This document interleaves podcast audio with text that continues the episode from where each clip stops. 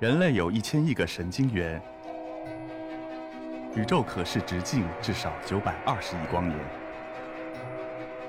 从无限小到无限大，在中科院 SELF 讲坛一起探索未知的世界。本节目由中科院 SELF 讲坛出品，喜马拉雅独家播出。大家好，我是毛毅，来自清华大学天文系。今天我给大家讲讲填补宇宙空白的记忆。我们知道，宇宙起源于一百三十八亿年前的一次大爆炸。那么，大爆炸是一个形象的说法，准确的说，是在一百三十八亿年前，宇宙处在一个极度高温、高密度和高压强的状态。那么，在这么高的温度下，宇宙中所有的物质都以电离态的基本粒子形式来存在，就是质子和电子。那么，随着宇宙温度慢慢降低，那么这些物质就开始结合。在宇宙三十八万年的时候，那么质子和电子就开始结合成为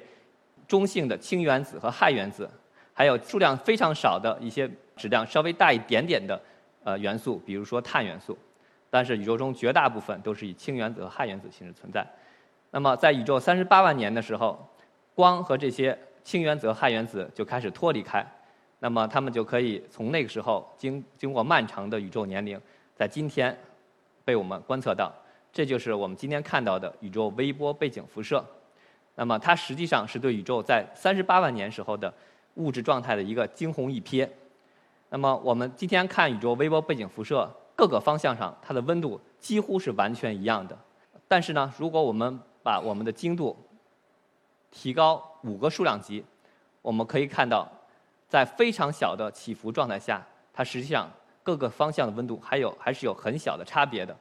那么这些亮点就代表了在那时候温度稍微高一点的地方，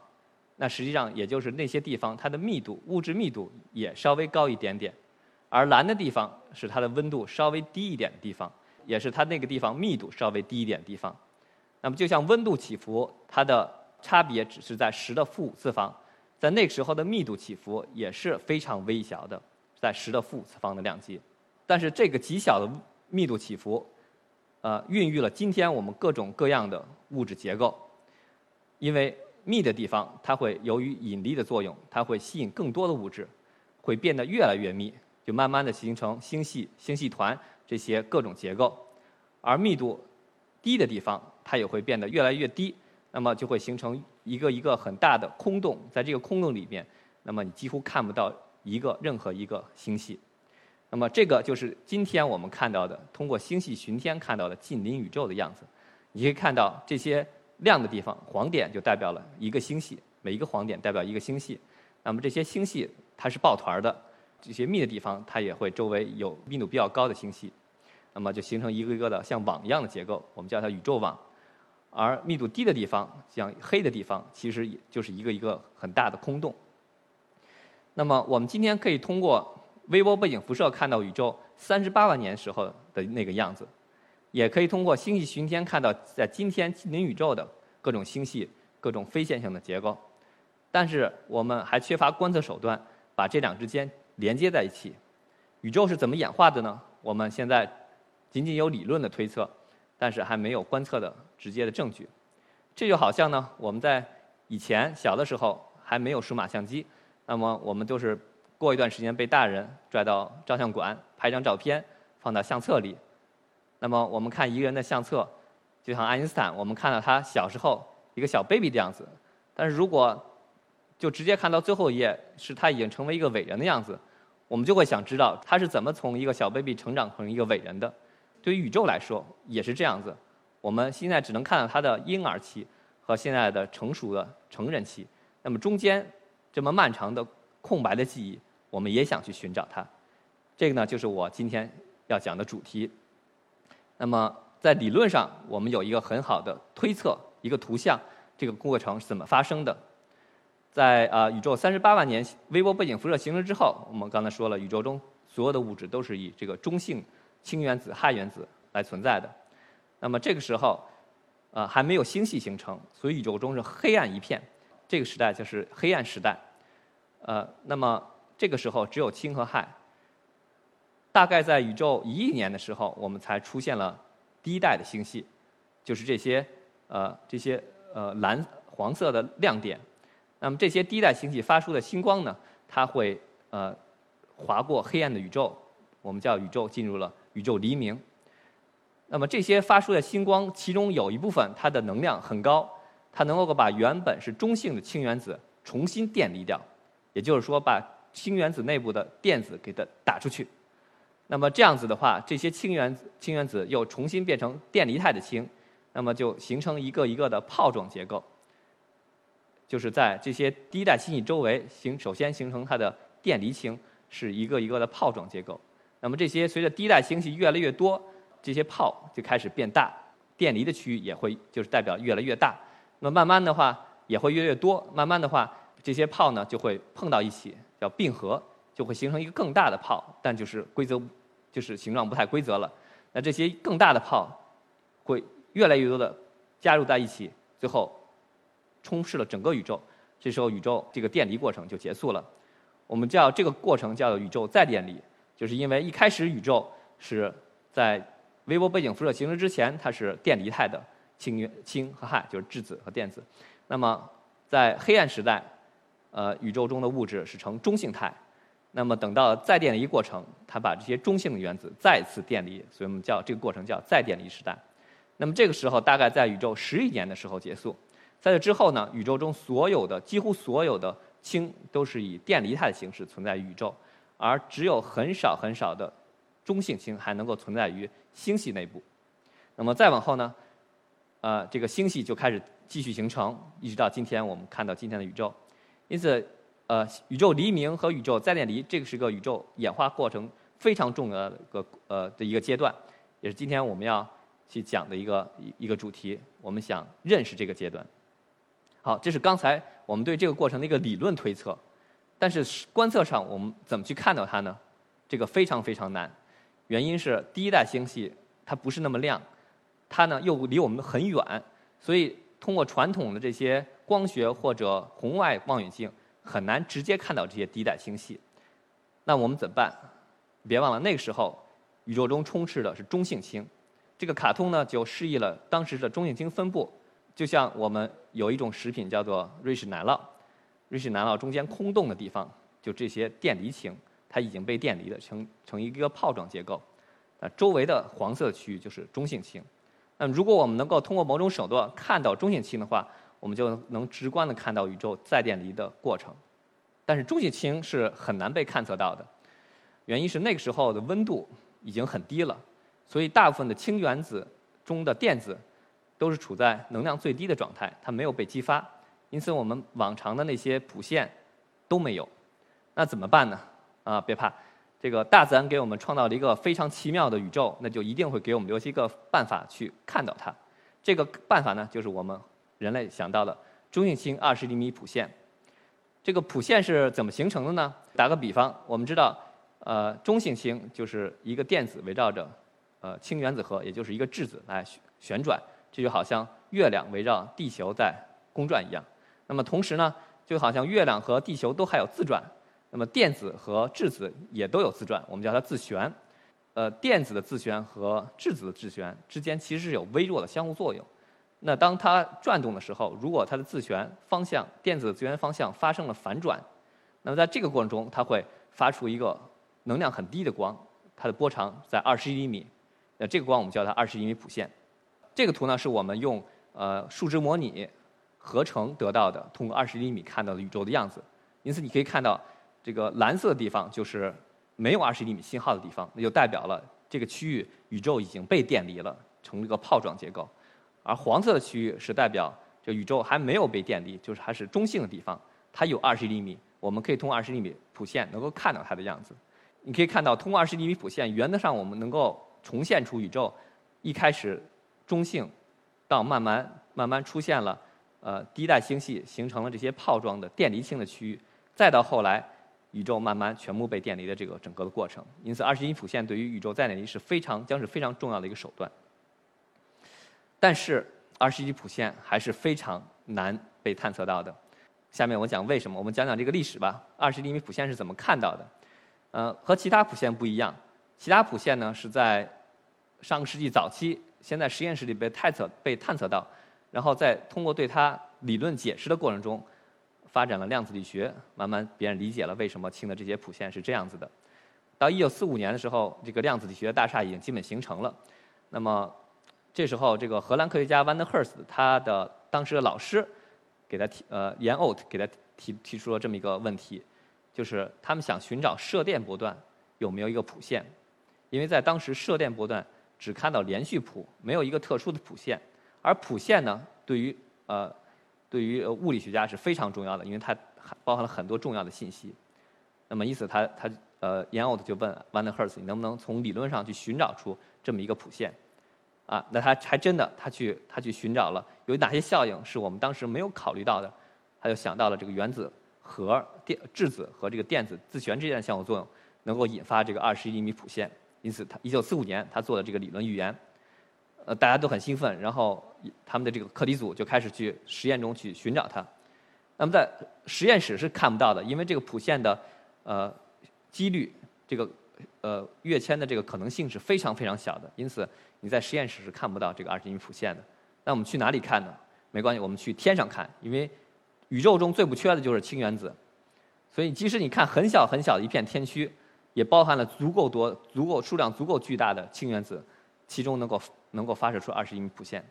因此他们就往天上看。但是他们这个理论做得很好，这个技术好像稍微差一点。呃，包括后来他们实验室据说发生了一次火灾，所以这这些很多因素都造成他们最后呃无功而返。那么时间到了一九五一年，这个美国哈佛大学的呃物理学家呃 Purcell，那他带着他的学生 Evan 去开始去寻找二十厘米谱线。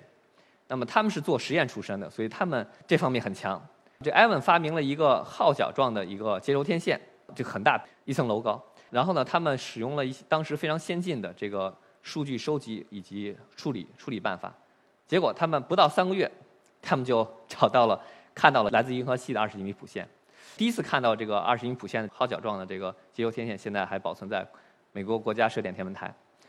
呃，那这个幸福来的太太快了，有时候经常让人不知所措。艾文他就怀疑自己是不是哪做错了呀？啊，这时候这个前面提到的这个 Van der Herst，他就正好来访问哈佛天文台。呃 p e r s e l 就说：“你们你们两个去讨论讨论吧，对对作业。”啊，这时候呃，他们俩就 Evan 和 Van der Herst 就一起对对笔记，结果发现不是 Evan 做错了，是呃 Van der Herst 他们发现他们哪里没有做对。啊，这时候在艾文的同意下，Van der Herst 就给他老呃给他老师呃 Jan o t 打了个越洋电话。很贵的越洋电话，但是呢，把这个技术告诉了荷兰的团队，结果在一个星期之内，这荷兰的团队就重复出了这个二十厘米谱线的观测实验，呃，看到二十厘米谱线，然后呢，他们这两个团队非常高兴的手拉着手，呃，背靠背的在《自然》杂志上发表了第一次看到二十厘米谱线的这个论文。这个呢，呃，也是二十厘米谱线的那个呃这个发现历史。呃，很不幸的是，在这之后呢，Purcell 和 Evan 就没有在射电这个方向继续发展。Purcell 呢，他本身是一个物理学家，呃，在这个在这个方向呢，其实只是他的业余爱好，相当于是他业余爱好。那么在1952年，他就获得了因为其他方向的发展呃发现，他就获得了诺贝尔奖。Evan 毕业以后就去了美国军方，呃，但是呢，荷兰科学家在这个方向上是继续发展。那么第二年，Jan Ott 他们的组就首次利用二十厘米谱线做出一个重大发现，就是发现了银河系的旋密结构，就是通过二十厘米谱线，你能看到信号强的地方。是呈旋密状的，那因此我们就推断出银河系它的外围是呈一个旋密结构的。这是二十一谱线在射电天文学的第一次大发神威。那在之后呢，这个荷兰荷兰荷兰科学家在射电天文学就一发不可收拾。在今天，这个荷兰是射电天文学的一个重镇。呃，顺便顺便说一句，这个呃，在当时还有一个澳大利亚的天文学家也去访问这个哈佛天文台，那么他通过间接的手段也知道了他这个技术。但是他回国以后稍微慢一点，用了三个月时间去重复出他们技术，然后在之后他也发呃继续发展了这个射电天文，所以今天澳大利亚也是射电天文的一个重镇。那么，所以在今天呢，这个射电天文呃利用二十厘米谱线是一个非常重要也是非常常规的办法，但是用二十厘米谱线去看更早期的宇宙还是非常困难的，这有很多因素。也第一个因素是我们人类自己的。呃，自己的影响，就是我们人类生活中用到的这些手机、呃电视信号、收音机信号、对讲机，这些都会，这些我们叫它无线电波段，其实就是射电波段。那么它会对射电射电天文的观测造成极大的干扰。所以我们我们今天的很多射电的大望远镜都是在人烟稀少的地方，比如说呃西澳大利亚的沙漠或南非的沙漠，或者我们中国新疆或者贵州，啊当然还有一些比如说人烟人很多但是经济不太发达的地区，比如说印度。但是呢，即使你在这些人很少的地方，射电环境已经很好的地方，这个射电地面的无线电干扰仍然是非常非常头疼的问题。因此，我们想怎么去逃离这些呃人类的干扰呢？那我们就到月球上去。其实你在月球，呃，面对地球的一方，你会发现这个干扰还是很强。这是因为射电它的穿透力是很强的，所以最好的射电安静的地方是在月球背面。那么，中国和美国都不约而同的去呃发展了这个在月球的背地点，或者是绕月轨道的背地点去做二十厘米观测的这么一个实验的计划。啊，中国这个计划叫做超长波天文观测阵列，呃，中国科学院国家天文台陈学雷研究员领导的这么一个团队，并且呃还有中国科学院呃空间科学中心和很多技术人员所支持的这么一个一个大的实验计划。那么，即使我们能够逃离出地球，有一个地东东西仍然是逃离不了，就是银河系。呃，很多科普说我们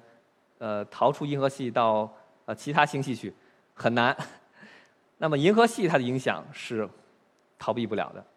来自银河系中心会有一个很强的呃同步辐射，还有认知辐射。那么它的强度大概是在几千个毫 K 到一万个毫 K 左右。呃，银河系之外有很多射电星系和射电星系团。它也会在这个波段造成影响，它的强度大概在八百到一千个毫 K 的样子，而来自于更远的宇宙再离离时代二十厘米信号，也就是我们想看到的信号，仅仅只有几个毫 K。因此，你可以想象，来自宇宙再离离时代的二十厘米信号，需要克服大概是三到五个数量级更强的一些我们叫它前景前景前景污染。那么，这个探测难度呢，就好有有好像这个安徒生童话里面那个豌豆公主。她睡在十层这个天鹅绒的被子上和十层天鹅绒的褥子上，还能被他底下放的一颗豌豆给硌疼了。啊，当然这个童话是想讽刺那个公主太娇气了，但是我们的二十一米观测其实就是要这么娇气的、这么灵敏的这个观测手段、观测仪器还有数据分析办法，这样才能我们通过三到五个数量级那么强的前景前景污染，能够看到在它底下放的那一颗豌豆大小的。信号二十一米信号，所以它的观测还是也是非常难的。但是我们要有信心，这个这是全球所有科学家面临的挑战，我们是能够未来是能够解决这个问题的。那么二十厘米观测呢？呃，它的观测呃办法一般分为两种，一种呢是用单天线这种很简单的单天线去探测二十一米信号。那么它好处是非常小，非常便于移动。呃，那么它的坏处呢就是。一个呢是它的灵呃分辨率很低，我不知道这个光是从哪里来的，所以我只能看到这个全天平均的这个二十厘米信号随着频率变化的这个呃这个曲线。呃，另外一种呢就是呃如果我想提高它的分辨率，那光靠增加这个，那我就得增加这个天线的大小，但这个天线大小是不太容易增加，还是有极限的，所以人们想到的办法就是把两个天线之间两两做做干涉。那么这样呢，就形成这种呃射电干涉阵列。通过这种很大型的射电干涉阵列，我们能够提高分辨率。但是它的缺点呢，是它的灵敏度降低了。所以呢，这种呃第一代的射电干涉阵列呢，它原则上它的呃灵敏度只能测量这些信号的统计起伏，就是它的呃在统计上它的大小。那么这个实验呢，这些实验呢，包括呃我们中国的二十一 CMA 是放在中国新疆，是由呃中国科学院国家天文台的。呃，武向平院士领导的，那么和其他实验一样，很不幸，这些第一代观测实验，呃，它的灵敏度都不够高，所以还没有看到来自于宇宙在临时代的二十厘米信号的这个统计起伏。所以怎么办？那就造更大的望远镜。这样子的话，就需要国际合作。那么未来的第二代射电干涉阵列，呃，计划有两个，一个呢是中国参与的，由十四个国家一起合作的这么一个叫做平方公里阵列望远镜 （SKA）。这个耗资也是极其巨大的，大概有一百五十七亿欧元的样子。另外一个实验呢是美国主导的一个实验，叫做 HERA。原则上，这两个实验它的灵敏度都能够在未来五到十年后看到来自宇宙在电时代的二十一米信号，它的统计起伏。那同时呢，SKA 就是中国参与的这个实验，它的灵敏度更高，它能够看到来自在电离时代的图像信息。那么这个图呢，就总结了一下，我们二十一米探信号原则上有平均信号、有统计起伏信号，还有图像信号。那么这些信号它有各自有各自的特征。那么放在一起，我们就能够对宇宙从第一代星系的形成，进入到宇宙的黎明，再到宇宙开始加热，再到最后开始电离，整个过程有一个非常清晰的图像，我们能直接看到，而不是猜测宇宙演化的整个历史。呃，下面我想做一个展望，就是虽然我们没有还没有看到来自宇宙黎明和在电离时代的二十厘米信号，但是呢，这将是未来五年、十年甚至二十年宇宙学发展的一个最重要的一个前沿。这就好像上世纪七十年代到九十年代，宇宙微弱背景辐射的发展，极大的推动了宇宙学的发展。那么从中诞生了两次诺贝尔奖一样。那么在未来对宇宙黎明和再电离探测的二十厘米呃观测，也将能极大的推动宇宙学的发展。啊，并且我们也有理由相信能够产生更多的诺贝尔级这诺贝尔级的成果。最后是我的一些个人个人想法，呃，就是经常有人问我，呃。你做这个研究的意义是什么？啊，我想这个最大的意义就是去呃回答一个重要的哲学问题，就是人类我们是从哪里来，我们是谁，我们到哪里去？那么作为宇宙学家，我们要回答的重要的问题就是我们要去了解宇宙是怎么起源、怎么发展，一直到今天的。那，这是我今天报告内容，谢谢大家。